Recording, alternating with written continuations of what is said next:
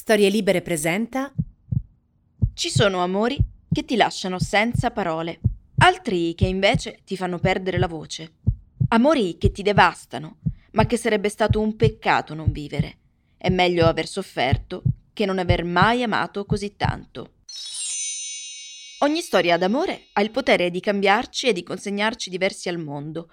E quando la trasformazione è avvenuta, quando siamo diventati ciò che non sospettavamo, si può fare solo una cosa con la persona che ci ha aiutato in questo cambio di pelle. Dirle addio e ringraziarla.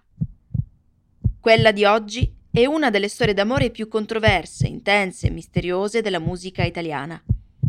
È la storia di due treni che partono da direzioni diverse, la freccia del nord e la freccia del sud, come erano soliti scherzare fra di loro, e che a un certo punto si scontrano, provocando un paio di feriti, se stessi. È la storia fra Mia Martini e Ivano Fossati, la cantante e il cantautore. Benvenuti a Love Stories. Tutte le storie sono storie d'amore. Se avete sempre pensato che l'unico amore degno d'essere così chiamato fosse quello tragico oppure quello felice, questo è il posto che fa per voi.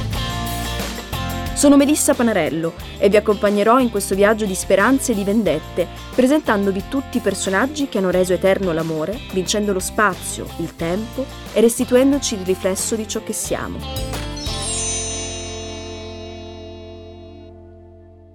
Il 12 maggio del 1995 ero con la mia famiglia nella casa al mare dei nonni. Avevo nove anni e per essere primavera faceva freddo e pioveva. Guardavamo dalla finestra il terrazzo su cui quel giorno non avremmo pranzato, e mentre noi bambini ce ne stavamo buoni sul divano a guardare la tv, i grandi rimettevano a posto la casa e discutevano, come sempre, a voce troppo alta. La sigla d'apertura del TG sanciva l'inizio del pranzo, una tavola caotica, piena di parole e cibo fritto, bottiglie di Fanta e vino padronale.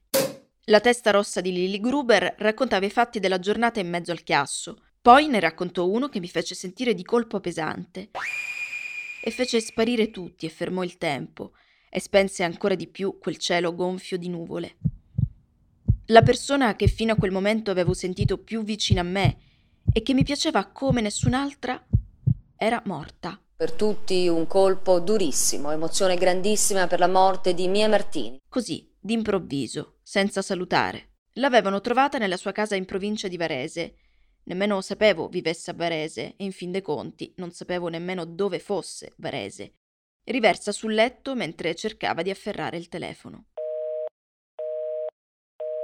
Ero molto piccola, ma avevo già avuto modo di riconoscermi nelle parole delle sue canzoni, fra tutte Donna sola. Era così che mi sentivo. Io che non sono più io, mi sentivo da sola, qualche cosa dentro me è cambiata. Ma cos'è? Ancora non sapevo che quella vicinanza con lei, quel senso di appartenenza, l'avrei sentito anche molto più tardi, quando avrei incontrato gli uomini e avrei capito che non sarebbero mai cambiati, quando nel furore dell'adolescenza guardavo mio padre con altri occhi e ascoltavo a ripetizione padre davvero, e quando ho scoperto che sarei diventata madre e ho pianto con Mimì Sarà.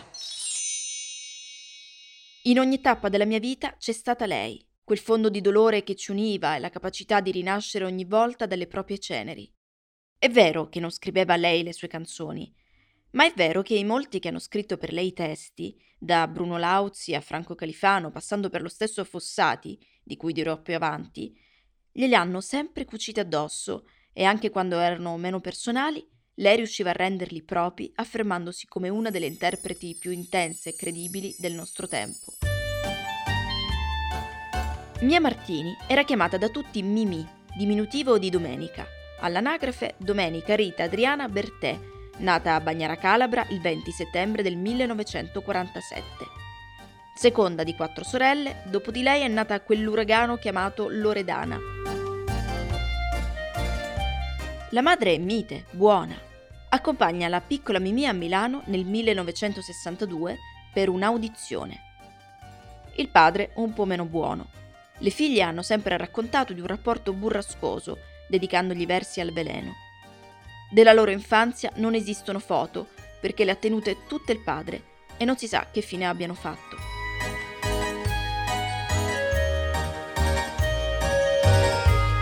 Vanno a vivere prima nelle Marche, a Porto Recanati, dove Mimì vive di molto mare e molte riflessioni, come racconterà nel 1992 in un'intervista a Elisabetta Gardini. Stavamo a Porto Recanati, nelle Marche, e mio padre insegnava a Porto Recanati e mia madre ad Ancona e ho vissuto così con molto mare e grandi, grandi azioni. Un'altra cosa che condividiamo, io e Mimì. Essere nate al mare, un'infanzia un po' felice e un po' triste, pensare molto. Entrambe mute, io venivo chiamata la pietra, perché oltre a non parlare non mi muovevo. Saremmo potute diventare grandi amiche, questo me lo disse una volta Vincenzo Mollica, che senza che gli avessi confessato la mia passione per Mia Martini, dopo avermi intervistato mi disse che gli avevo ricordato lei, e la cosa mi stupì e mi rese elettrica e mi lasciò dentro una specie di incanto. La famiglia si rompe, la madre se ne va a Roma portandosi via le figlie e lì presto Mimì e Loredana prendono una strada propria. La musica è scritta nelle vene, almeno in quelle di Mimì. Loredana sperimenta altro prima di dedicarsi alle canzoni, ma la sorella più grande sa da sempre che quello è il suo destino e niente può fermarla.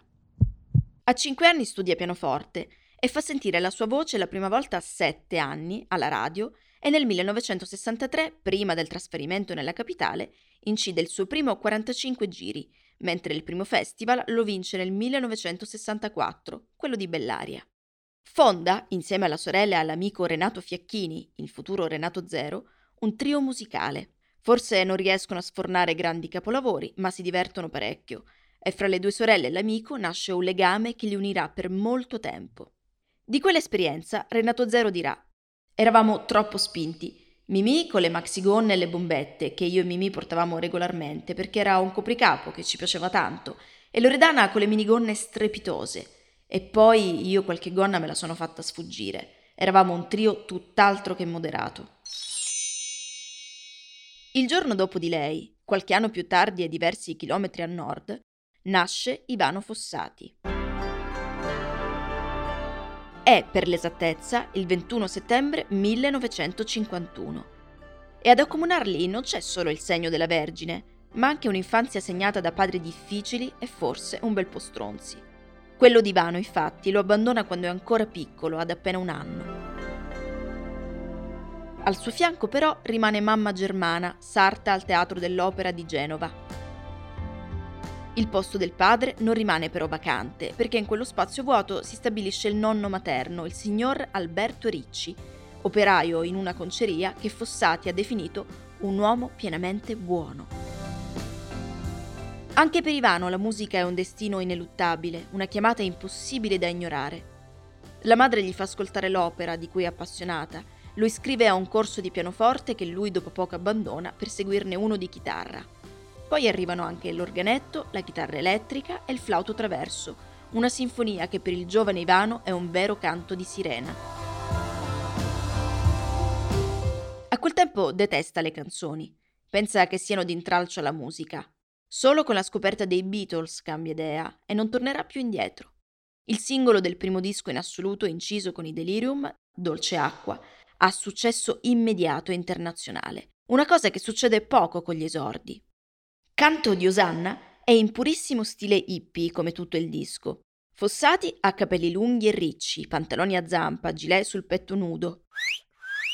Il gruppo si scioglie nel 1972 subito dopo un altro successo clamoroso, anche quello in perfetto stile Figli dei Fiori. Yesael, che vanta innumerevoli versioni in giro per il mondo. Sanremo fa da spartiacque. Il gruppo diventa l'idolo degli adolescenti e questa è una cosa che non piace molto a Fossati, che da quel momento farà da sé. Pochi anni prima, parliamo del 1969, un'altra figlia dei Fiori è detenuta nel carcere di Tempio Pausania, in Sardegna. Mia Martini viene beccata con uno spinello in quelli che erano anni duri per chi voleva drogarsi pacificamente. In prigione rimane per quattro mesi. Di quell'esperienza parlerà poco, ma decisivo è stato l'incontro con un sacerdote, Don Fresi, che la aiuta con gentilezza a scoprire una fede che prima di quel momento non aveva mai avuto. Non diventa una cristiana cattolica praticante, ma da allora sente di non essere più sola. Mimì e Ivano vestono nella moda dell'epoca. Lei è eccentrica, vagamente gitana, Ancora lontana l'epoca dei rigidi ed elegantissimi tailleur Armani, giacche oversize e pantaloni a sigaretta che sfoggia con naturalezza. Anche Fossati, a vederlo oggi, sembra un'altra persona. Un signore sobrio, con eleganti maglioni di cashmere che nulla condivide con il ragazzo con i capelli lunghi e le zeppe. Se per lui la svolta è arrivata al primo tentativo, Mimi impiega un po' di più a far riconoscere il proprio talento. Non è una ragazza ye ye, non assomiglia a nessun'altra, si porta dentro un dolore, una sofferenza antica, forse ancora precedente alla brutta esperienza dell'essere figlia a un uomo aggressivo e violento. Questo patire è intagliato nella sua voce, graffiante, quella di un animale che dal folto di un bosco racconta tutto il buio che ha incontrato il carcere forse l'ha indurita ancora di più, ha scavato più a fondo dentro quel buco nero. Il primo a notare tutto questo è stato Amerigo Crocetta, uno dei fondatori del Piper, già scopritore di talenti di un certo calibro, uno fra tutti, Patti Bravo. L'avvocato Crocetta, una sera che Mimì viene chiamata nel locale dove già balla Loredana per sostituire una cantante ammalata, non vede solo un bel faccino su cui puntare, ma un'anima potente capace di dare voce a ogni emozione e sentimento.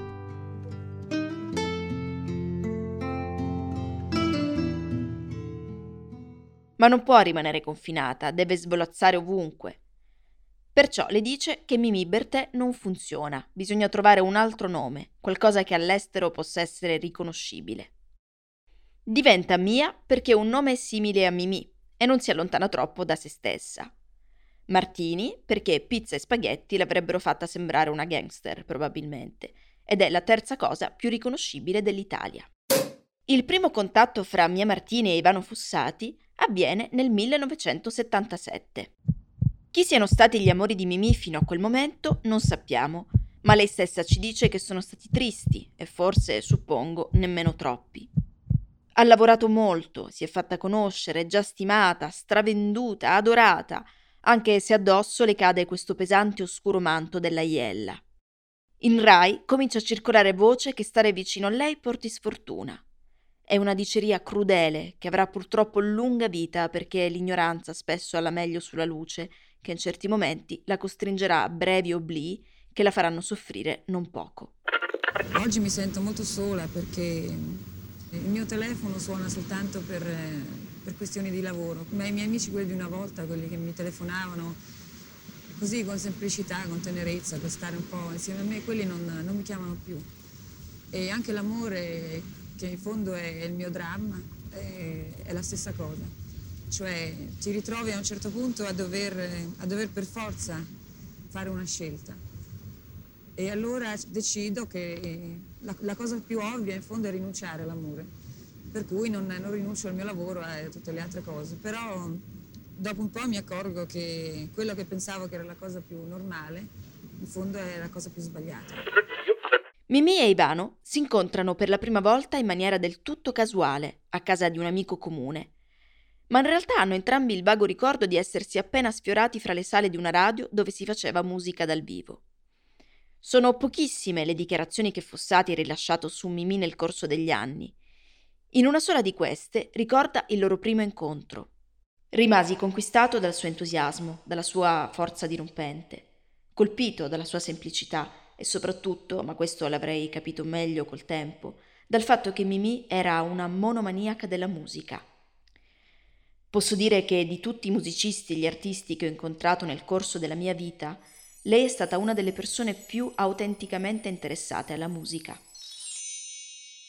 Per Ivano è un onore poter collaborare con lei, che è un'artista amata non solo dalle masse, ma dagli addetti ai lavori, dagli altri musicisti e cantanti.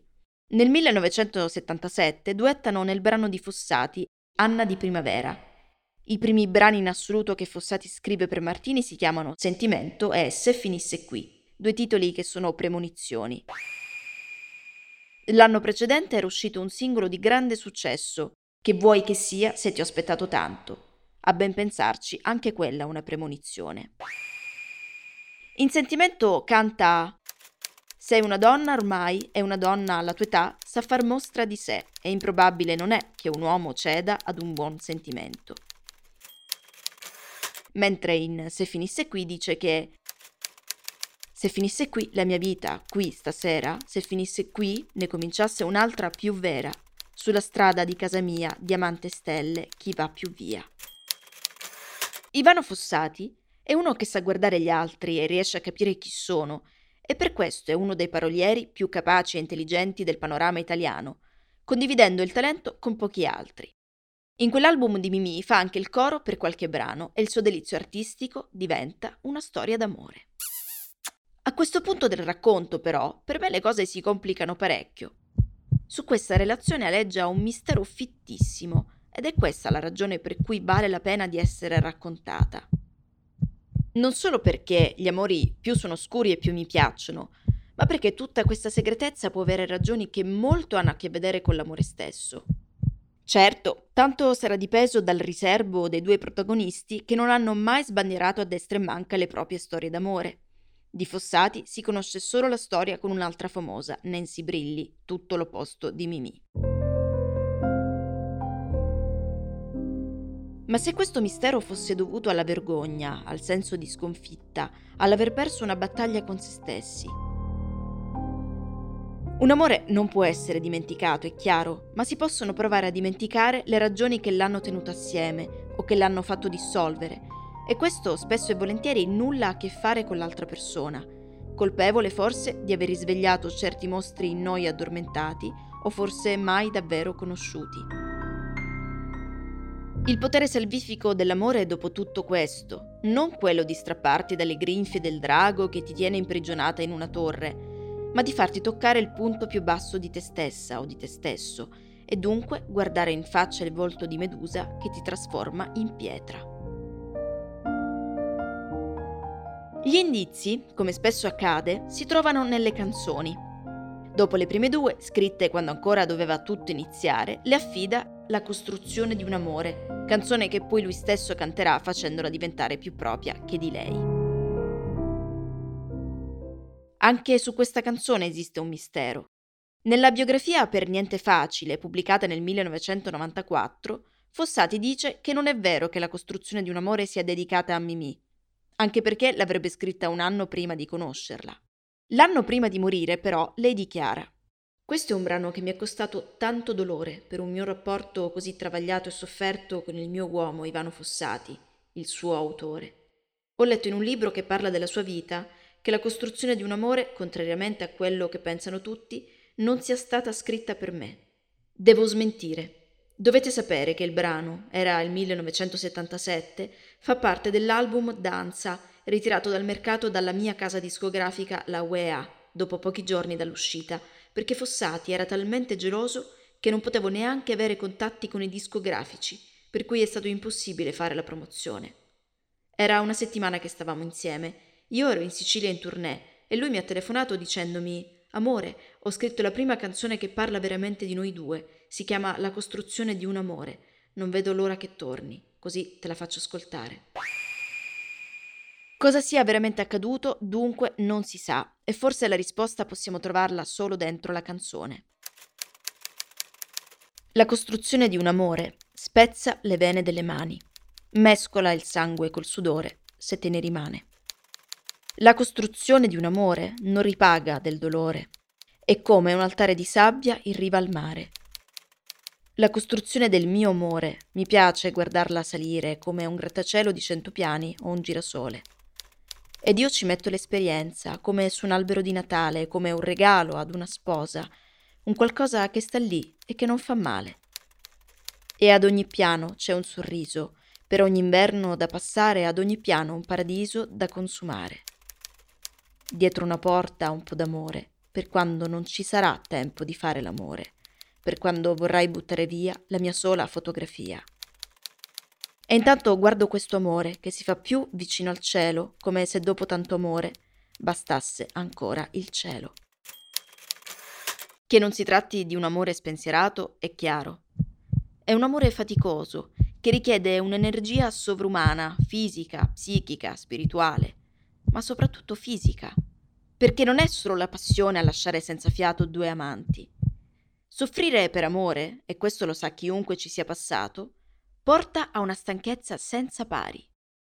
Sei sempre sfinito quando il cuore ti rotola via dalle mani e non fai altro che affannarti per riprendertelo. Ma perché Mimì e Ivano erano così stanchi? Perché la storia era così tormentata? Mentre lui non ha mai rilasciato nessuna dichiarazione, lei a un certo punto sbotta così. Era iniziato su basi sanguinolente e catastrofiche il rapporto con Ivano Fossati. E avevo il mio bel da fare con questo campo minato. Avevo un contratto con un'altra casa discografica e ho dovuto romperlo a causa sua. Perché era geloso dei dirigenti, dei musicisti, di tutti. Ma soprattutto era geloso di me come cantante. Diceva che mi voleva come donna, ma non era vero, perché infatti non ha voluto nemmeno un figlio da me. E la prova d'amore era abbandonare del tutto anche la sola idea di cantare e distruggere completamente Mia Martini. Io ero combattuta, non riuscivo a farlo il fatto che ci fossero tutti quei debiti da pagare era il mio alibi per non smettere. Ma quando si è opposto violentemente alla collaborazione con Pino Daniele, alla quale tenevo moltissimo, per un album che dovevo fare, questa lotta tra me donna e Mia Martini è diventata una cosa feroce. E infatti, quando sono andata in sala a registrazione per incidere il disco senza Pino Daniele, mi è andata via la voce. Mi sono ritrovata con le corde vocali imprigionate in una spessa membrana formata da noduli. Pare che sia una cosa rarissima. Ci sono voluti due interventi chirurgici. Sono stata muta un anno. E non si sapeva se sarei potuta tornare a cantare. Ho ricominciato con fatica. Sono stati anni durissimi per Mimì Bertè, in cui ha cantato in piccole piazze di provincia e sagre, bandita dai canali televisivi perché ritenuta una strega. A quelle parole Ivano Fossati non ha mai replicato, non ha smentito, non ha confermato. Quando un paio di anni fa la Rai ha trasmesso lo sceneggiato sulla vita di Mia Martini, Io sono Mia, lui è stato categorico. Non ha voluto che in nessun modo fosse citato e lo spazio di quegli anni passati assieme nel film è stato occupato da tale fotografo Andrea, chiaramente mai esistito, ma l'intensità della storia raccontata lì è praticamente la stessa di quella vissuta con Fossati. Nulla ci fa pensare che dietro le ragioni di lui non ci sia quel famoso riservo. Dopotutto, la stessa scelta è stata fatta da Renato Zero, che nello sceneggiato non compare, se non anche lui con altro nome. Ma oltre alla riservatezza, cosa c'è? Dunque la vergogna, la voglia di non ricordare, il desiderio di tenere sepolti quei mostri che per anni hanno avvelenato quell'amore capace di salire fino al cielo? La gelosia, l'invidia, perché lui non avrebbe voluto farla brillare? Dopotutto, quando l'ha conosciuta, era già una luminosa stella, di cui lui stesso si diceva ammirato. E allora perché spegnerla?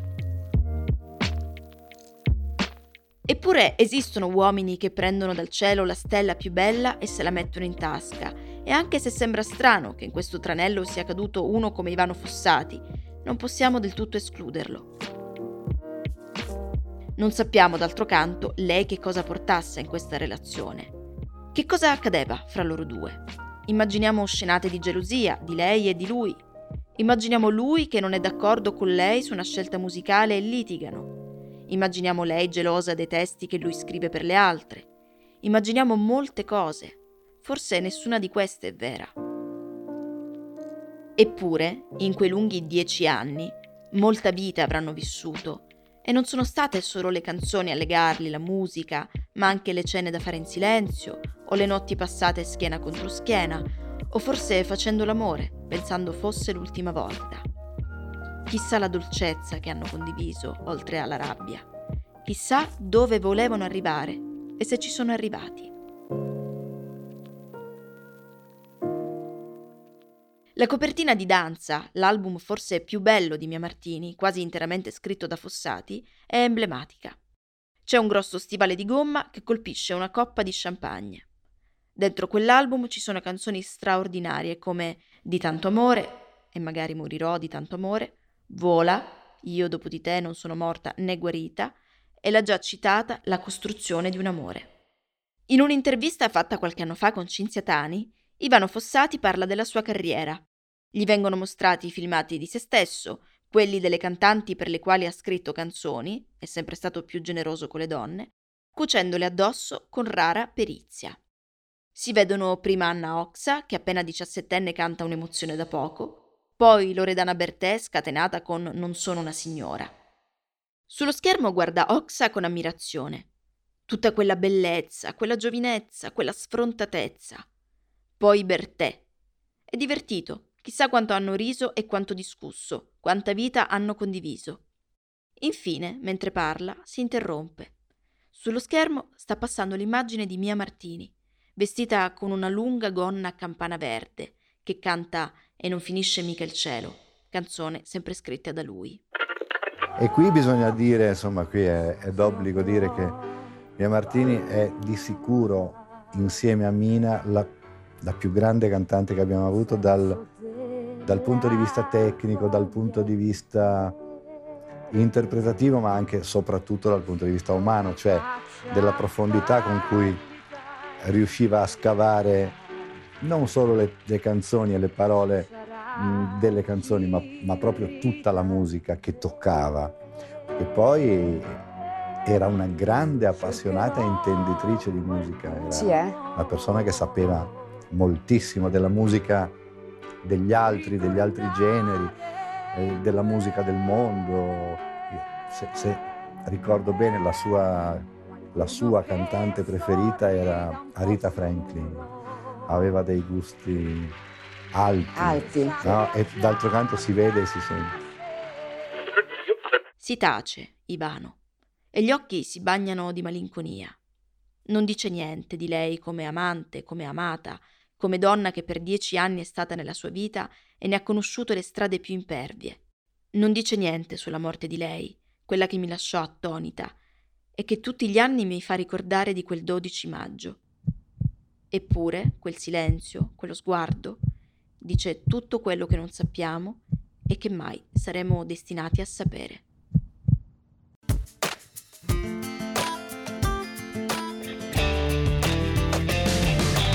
Io sono Melissa Panarello e quello che avete appena sentito è l'episodio su Mia Martini e Ivano Fossati. Al prossimo amore su storielibere.fm.